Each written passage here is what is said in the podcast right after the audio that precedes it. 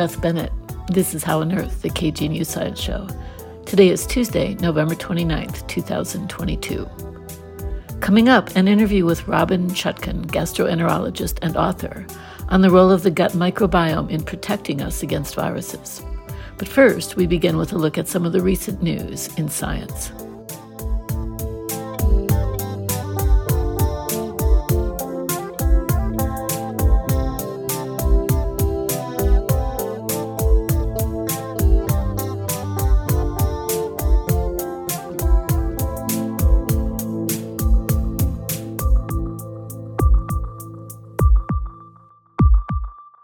When people have knee pain from osteoarthritis, a doctor often prescribes a steroid shot to inject directly into the knee. Here's how the Mayo Clinic recently described that common protocol. Quote, a corticosteroid shot helps relieve joint pain by decreasing inflammation in and around a joint. Unquote. The Mayo Clinic article goes on to give a common warning that repeated steroid injections can damage cartilage within a joint.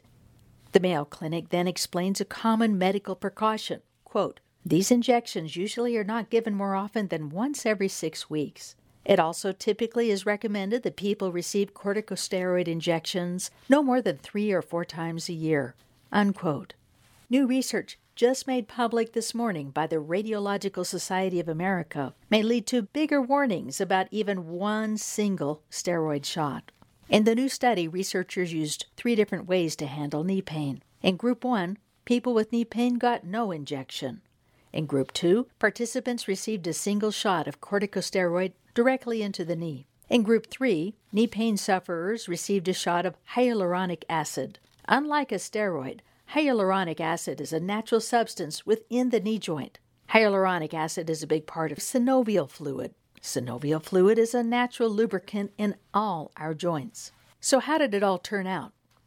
Well, whether someone got a single shot of hyaluronic acid or a steroid, most people reported that the shot helped knee pain become less painful fairly fast. So, in the short term, either kind of shot helped knees feel a little better.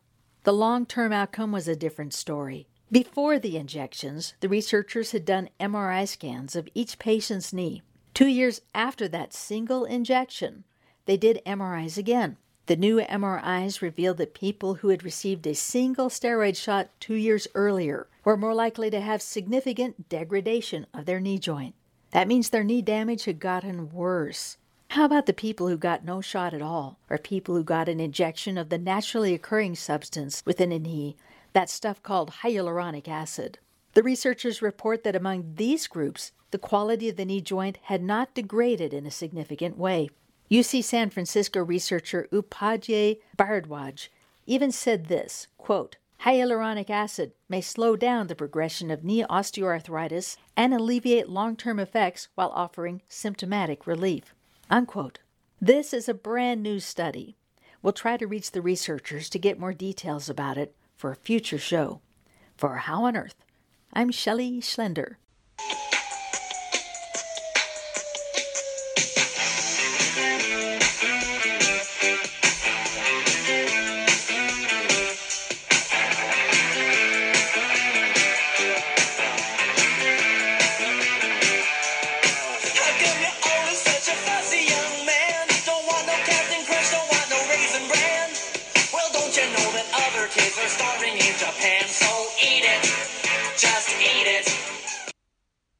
Antiviral gut, Dr. Robynne Chutkan describes research elucidating the protective role of the microbiome.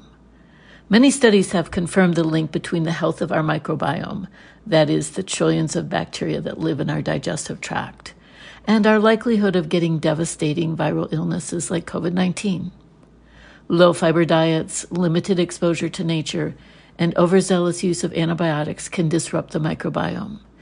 In her recent book, Chutkan lays out a plan for anyone trying to avoid or recover from a viral illness to rehab their gut microbes and restore their health.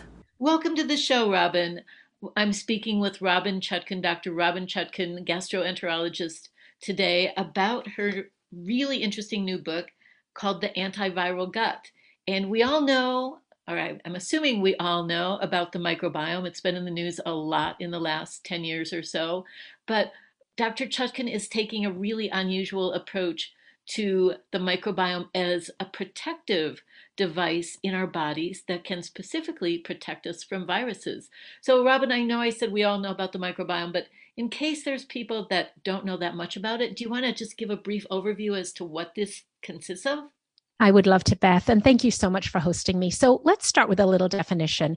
The microbiome refers to all the organisms, not just bacteria, but viruses, parasites, protozoa, little one cell organisms, fungal organisms that live in and on our body. And most of them live in our digestive tract. So, how many microbes are we talking about? Trillions.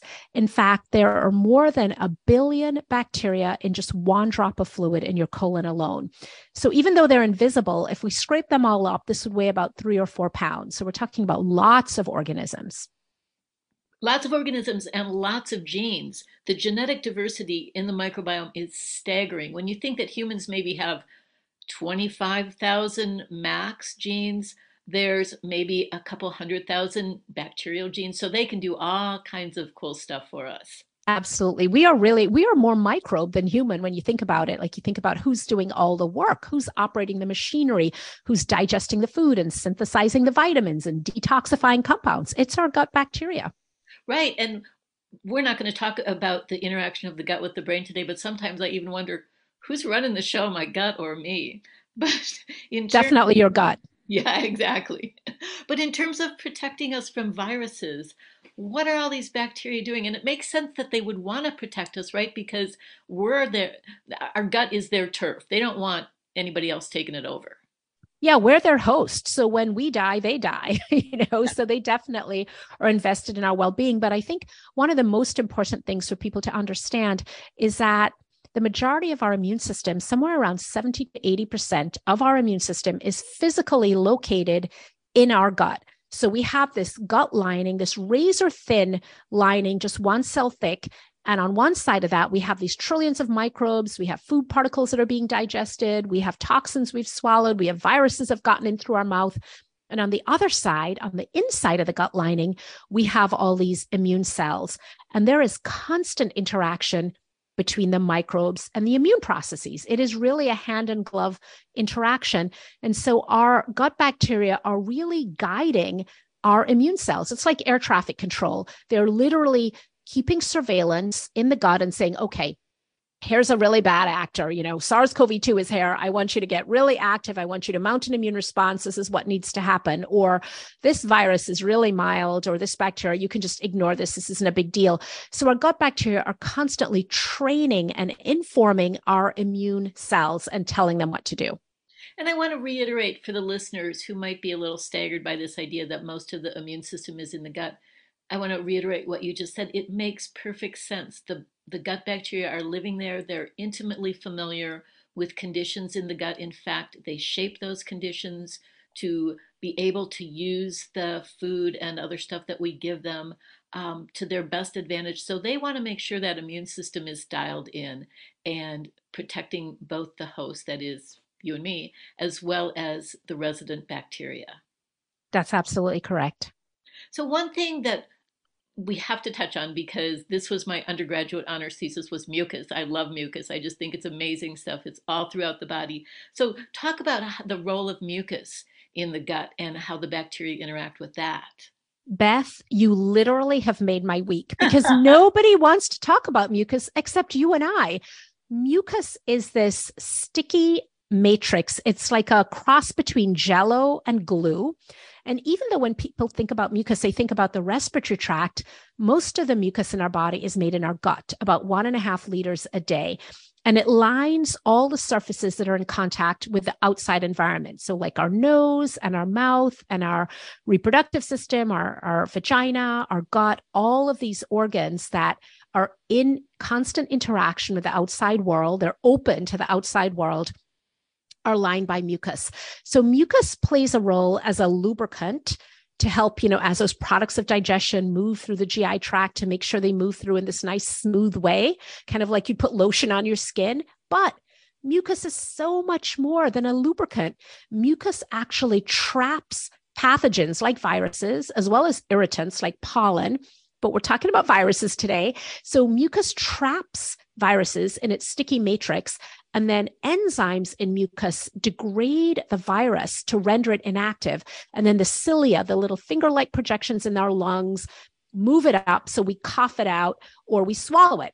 And if we swallow it and we have stomach acid, if we've been good and not blocked our stomach acid, then the stomach acid further denatures the viral protein. So, I mean, you couldn't design a system like this if you tried. It is so well designed. It must have evolved, you know, because everything works together.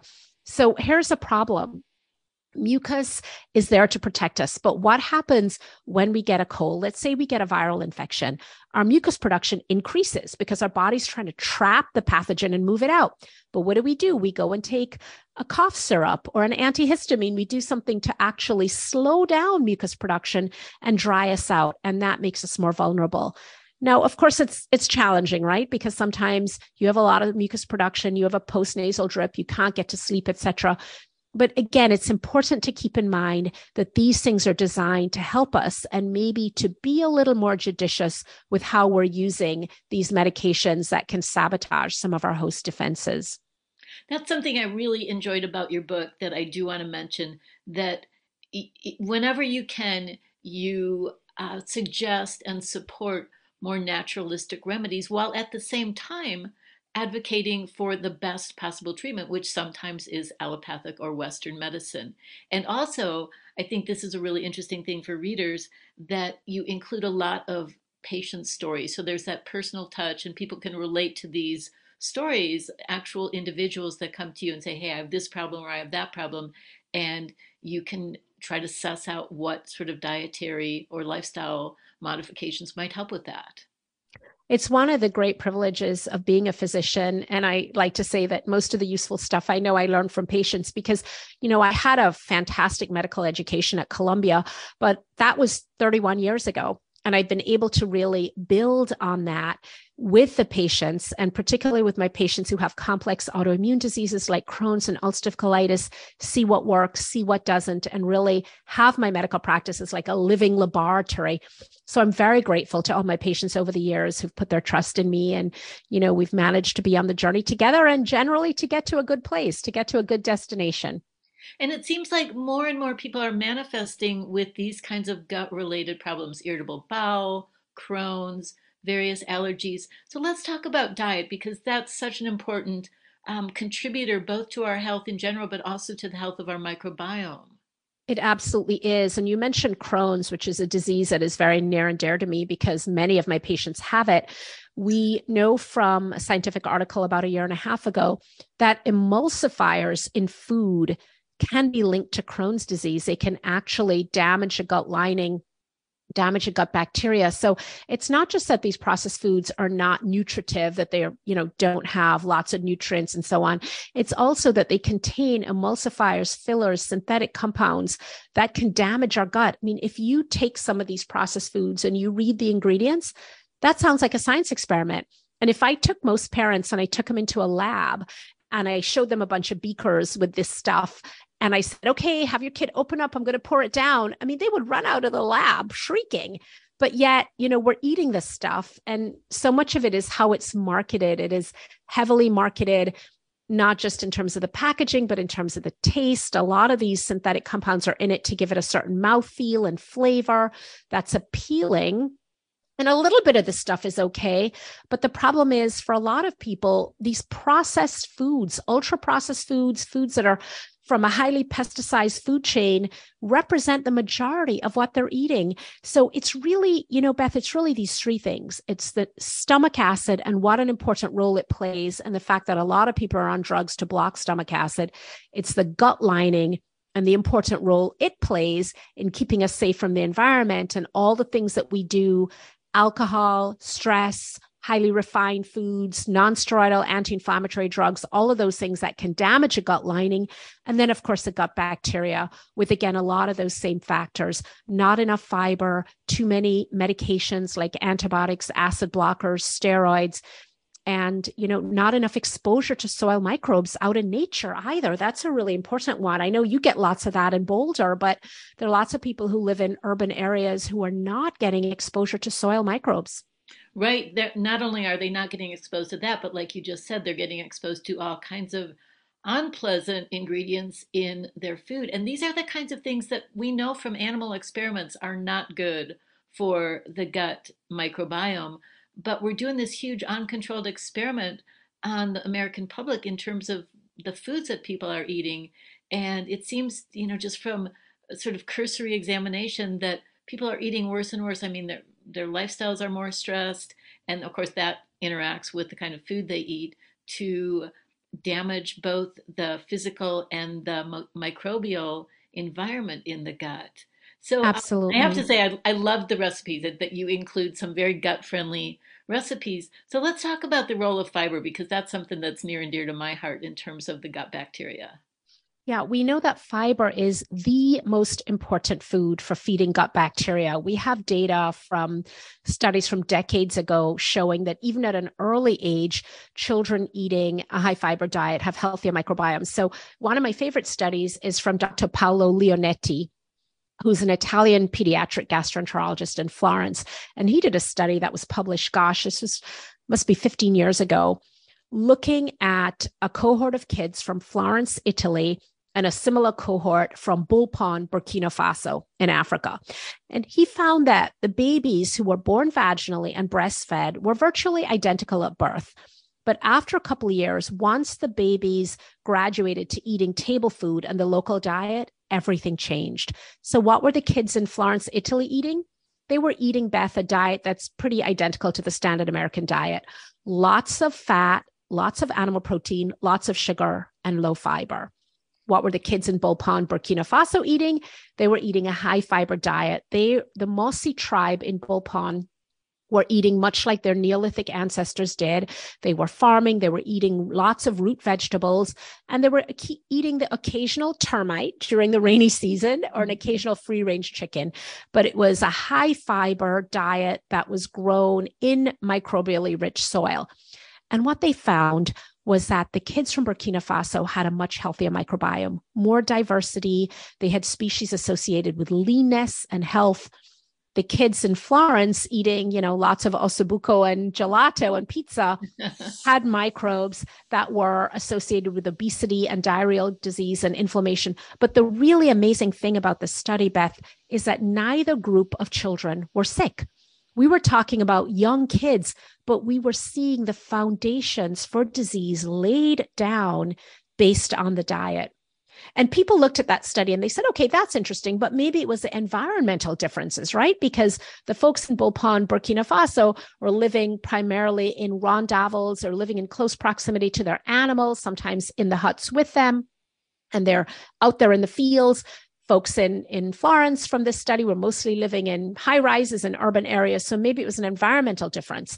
So then comes another study that was done a little bit after that was published in the journal Nature, where researchers in Boston took nine volunteers and they put them on a low fiber, high protein, basically an Atkins type diet, lots of pork rinds and prosciutto. And then they took those same volunteers, they didn't move them to a different area, they rested them for about five days, and then they put them on a primarily plant based diet jasmine rice, lentils, mango, and fruit for snack instead of pork rinds. And the difference was dramatic. Within about 30 hours of food hitting the gut, we start to see dramatic changes in the microbiome and not just in the different in the in the amounts of different species but also in genes that were turned on and off we saw that the dietary changes also led to changes in gene activation so for me, Beth, it's such an optimistic message, right? Like in 30 hours, you can start to change your gut microbiome. Right. It is very optimistic, and there's more and more data coming in all the time. Um, for instance, last year I interviewed for this show Herman Pontzer, who studies the Hadza tribe in mm-hmm. Kenya. And um, he and he didn't personally show, but his colleagues have shown that between wet and dry season, their gut microbiomes flip flop. As you said, wet season way more fiber containing vegetable material, and then in dry season they go to more animal and also a lot more honey. I mean, they eat a staggering amount of honey. It's mind boggling. Like 30% of their calories some days come from honey. And during that dry season, their gut microbiome comes to resemble that of Americans eating a crappy diet much more. But then they go back and they're overall extremely healthy. So it is possible to change the microbiome in response to what you eat. And, you know, if you have a few slip ups, it, it's not going to kill you. Totally. It's much more about what you're missing than what you're eating. So, most Americans are missing greens and beans. Less than 7% of the population are eating green leafy vegetables and legumes on a daily basis. And so, you know, it's less about never eating a piece of meat and more about making sure that you're getting that fiber in. And we know that magic number from the American Gut Project data is 30 or more different plant foods per week is correlated with a much healthier, more diverse, more robust microbiome. And so, you know, you get credit for fruits, vegetables, nuts, seeds, um, whole grains, spices, herbs. You get credit for all of it. Right. And I would encourage people to take a look at your book and your recipes because they're really easy and I've made a few of them now and they are delicious. And oh. benefit is that when you're eating lower on the food chain, and especially if you're cooking your lentils and beans from scratch, they're cheap. And that's a big deal these days when food prices have gone up so much. That's such a good point. They're cheap, they're better for you, they taste better you know i we do a lot of of lentils from scratch. And i tell you i tasted some canned lentils the other day and i, I just had to spit oh, them out. And they're more expensive. Of course yeah. it's more time consuming to cook them but we cook huge pots and i freeze them so we do a lot of batch cooking. Yeah. Yeah. It, it makes perfect sense. And speaking of expensive um, one study that I would like to highlight for our listeners, and you've probably come across similar studies, was done by a group at the Weizmann Institute in Israel, where they do a lot of microbiome work. And they've tried probiotics, which we all know are pretty expensive. I mean, you can go to different natural food stores and spend a lot of money on a small bottle, like a one dose shot of a probiotic.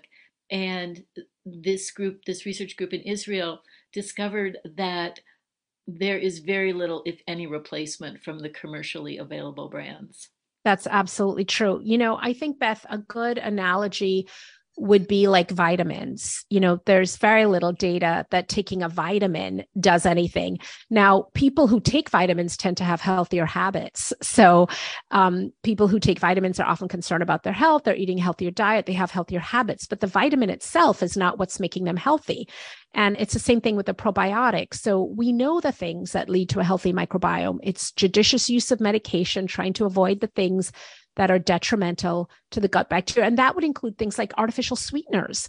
We know that artificial sweeteners are very detrimental to the microbiome. So it's eating a more natural, unprocessed diet. It's being careful about medication. It's exposure to soil microbes. It's getting sleep. It's controlling stress. It's all of these things. It's not something you go and buy off a shelf.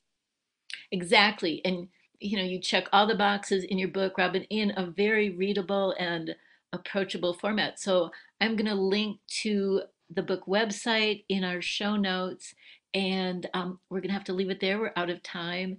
But thank you so much for talking. I appreciate your coming on the show today. Beth, it's such a pleasure. Thank you so much for hosting me. That was Dr. Robynne Chutkan talking to me about her newest book on the gut called The Antiviral Gut.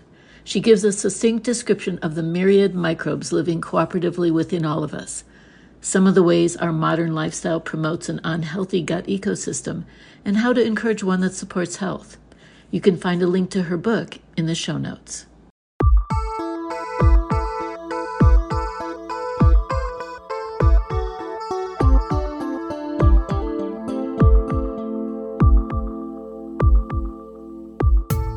That's all for this edition of How on Earth.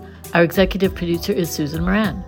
This week's show was produced by yours truly and engineered by Shannon Young. Additional contributions from Shelley Schlender. Our theme music was written and produced by Josh Cutler. Additional music from Weird Al Yankovic. Visit our website at howonearthradio.org to find past episodes, extended interviews, and links to websites mentioned in the show. You can subscribe to our podcast through iTunes and follow us on Facebook and Twitter. Questions or comments, call the KGNU comment line at 303 447 9911. For How on Earth, the KGNU Science Show, I'm Beth Bennett.